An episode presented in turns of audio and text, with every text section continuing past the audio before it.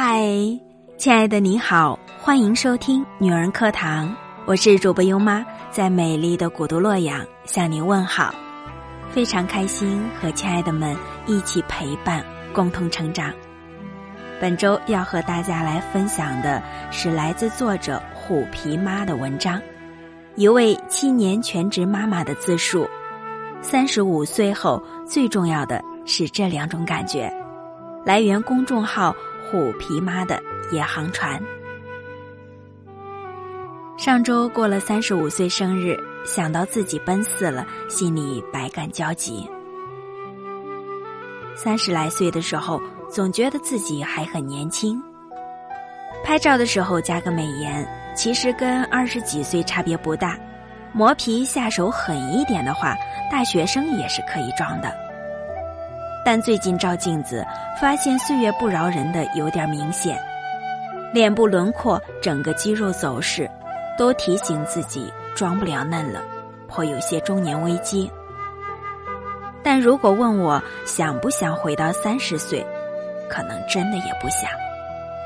回看三十岁时写的文字，觉得当时的自己是真的迷茫和焦虑。五年过去了，我念完了法学院，考出了加州律师执照，用母婴号的笔名写了上百万字，编剧工作也在慢慢上正轨。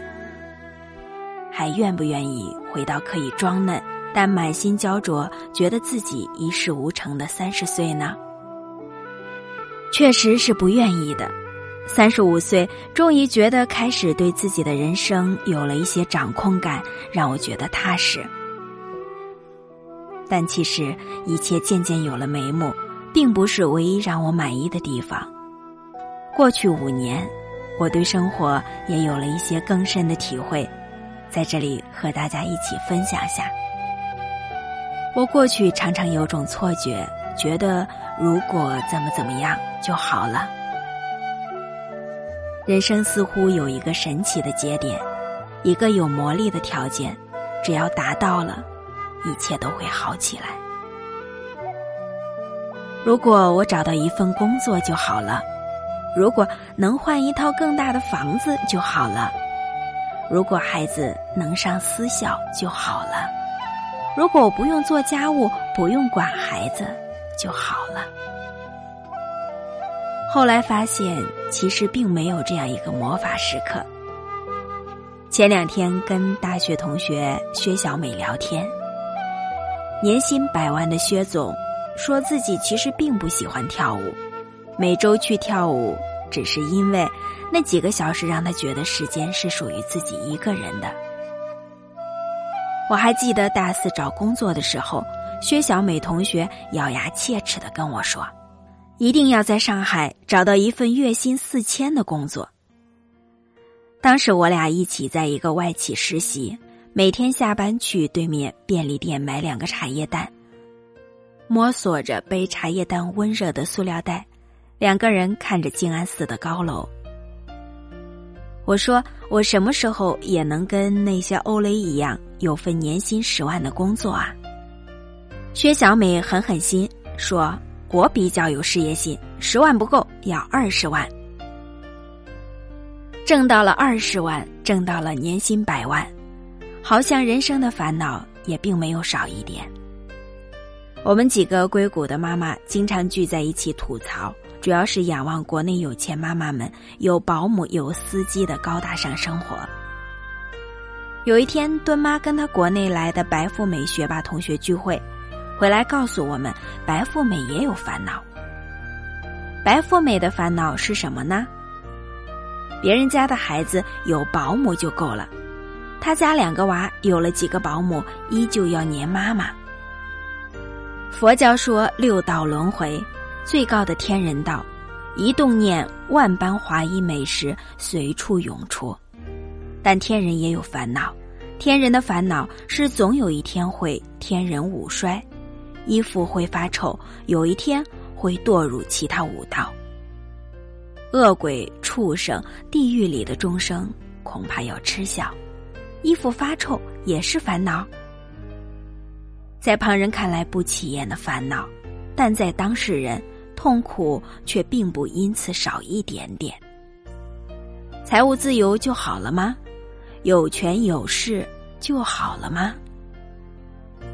国家元首总是老得很快，哪怕有钱如赌王，暮年也不过父亲算计儿子，儿子算计父亲的帝王下场。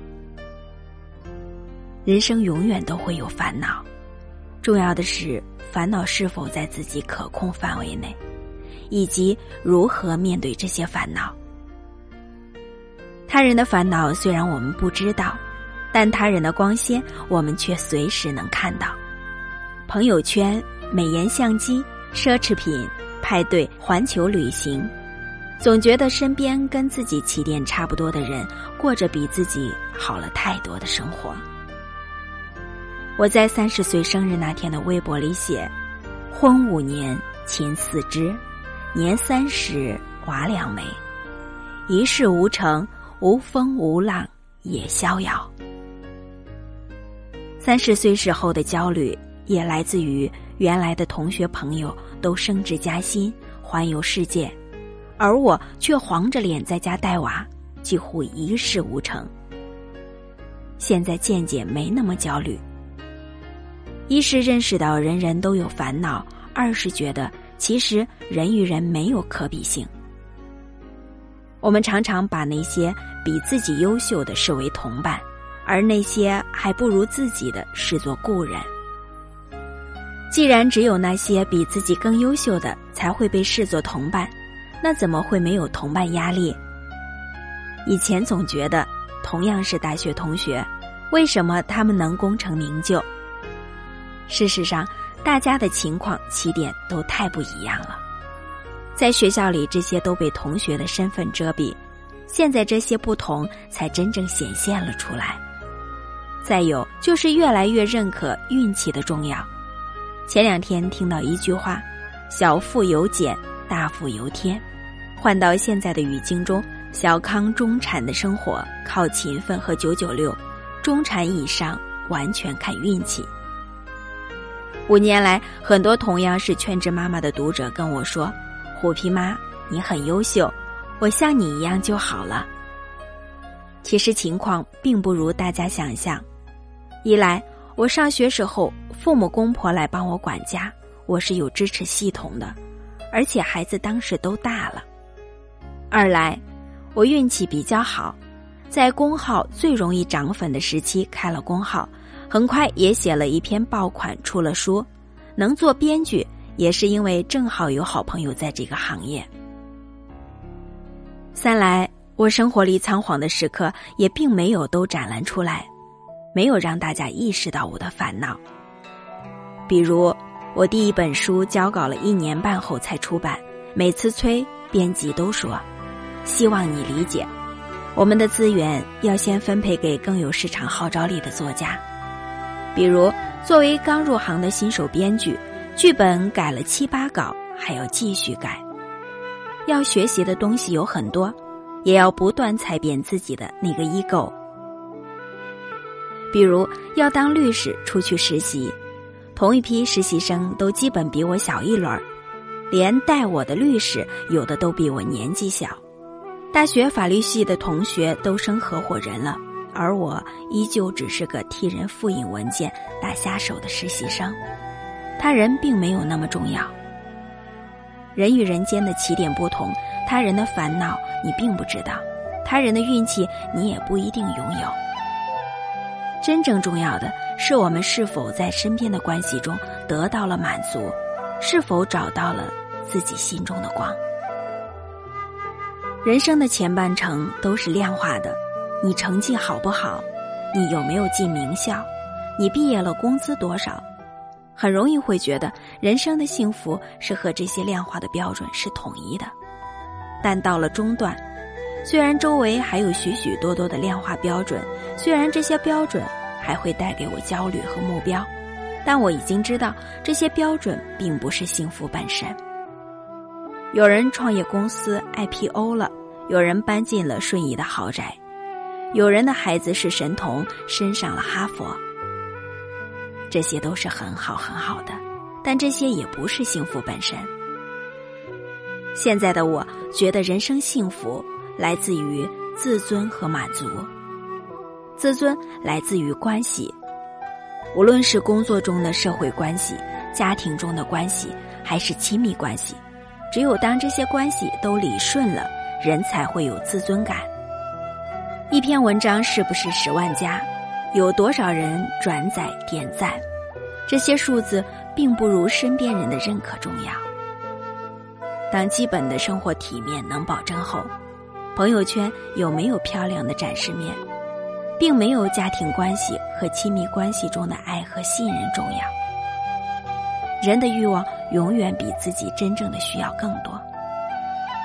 填充欲望带来的满足感是很短暂的，而长久的满足感来自于对自己正在做的事情的认可。有一些认可来自于意义。坚信自己所作所为的意义不可被替代，而另一些认可来自于热爱。找到心中的光，这是北京折叠的作者郝景芳讲的，我很喜欢这句话。这五年来，我时常因为连载没有写完百爪挠心，也因为一次又一次要修改剧本而气馁崩溃。但当最后完成的时候，那种愉悦和满足感。是无法用言语表达的，也是无法用稿费和劳务费衡量的。我偶尔会想起那个一边走路上学，一边在脑子里编故事的小姑娘，觉得自己若干年后会开始做这行，真是有种巨大的满足感。技不如人，运气不如人，最终能写多好，是不是会红，这些其实都不是最重要的了。这两年常常在视频网站上看李玫瑾老师的录像和访谈，我特别喜欢看他在《锵锵三人行》里的样子，穿着朴素，不施粉黛，但逻辑清晰，态度平和，用专业获得他人的尊敬。看到他，我就一点都不惧怕自己的四五十岁，希望自己届时也能这样。而这篇文章，或许。就是告诉若干年前恐惧焦虑的自己，其实三十五岁，也并没有什么可怕。不要放弃，一切都会有答案。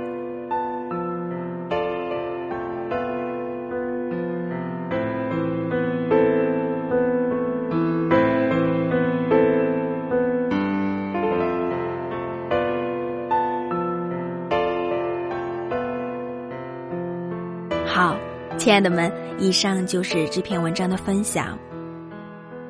是的，人与人之间的起点并不同，他人的烦恼我们也并不知道，别人的运气也许我们也并不一定能拥有。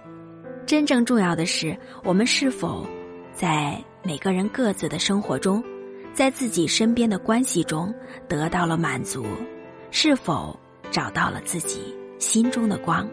和自己想要的最美的样子。愿亲爱的你，无论在哪里，都能够心中有爱，眼中有星辰和大海。好，亲爱的们，非常感谢您的聆听，我是优妈，在美丽的古都洛阳和您说晚安。如果喜欢这篇文章，欢迎将它转发给身边需要的朋友和家人。我们下期节目再见。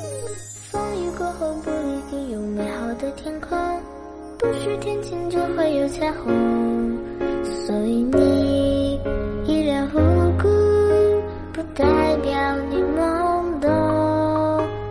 不是所有感情都会有始有终，孤独尽头不一定惶恐。可是你总免不了最初的一阵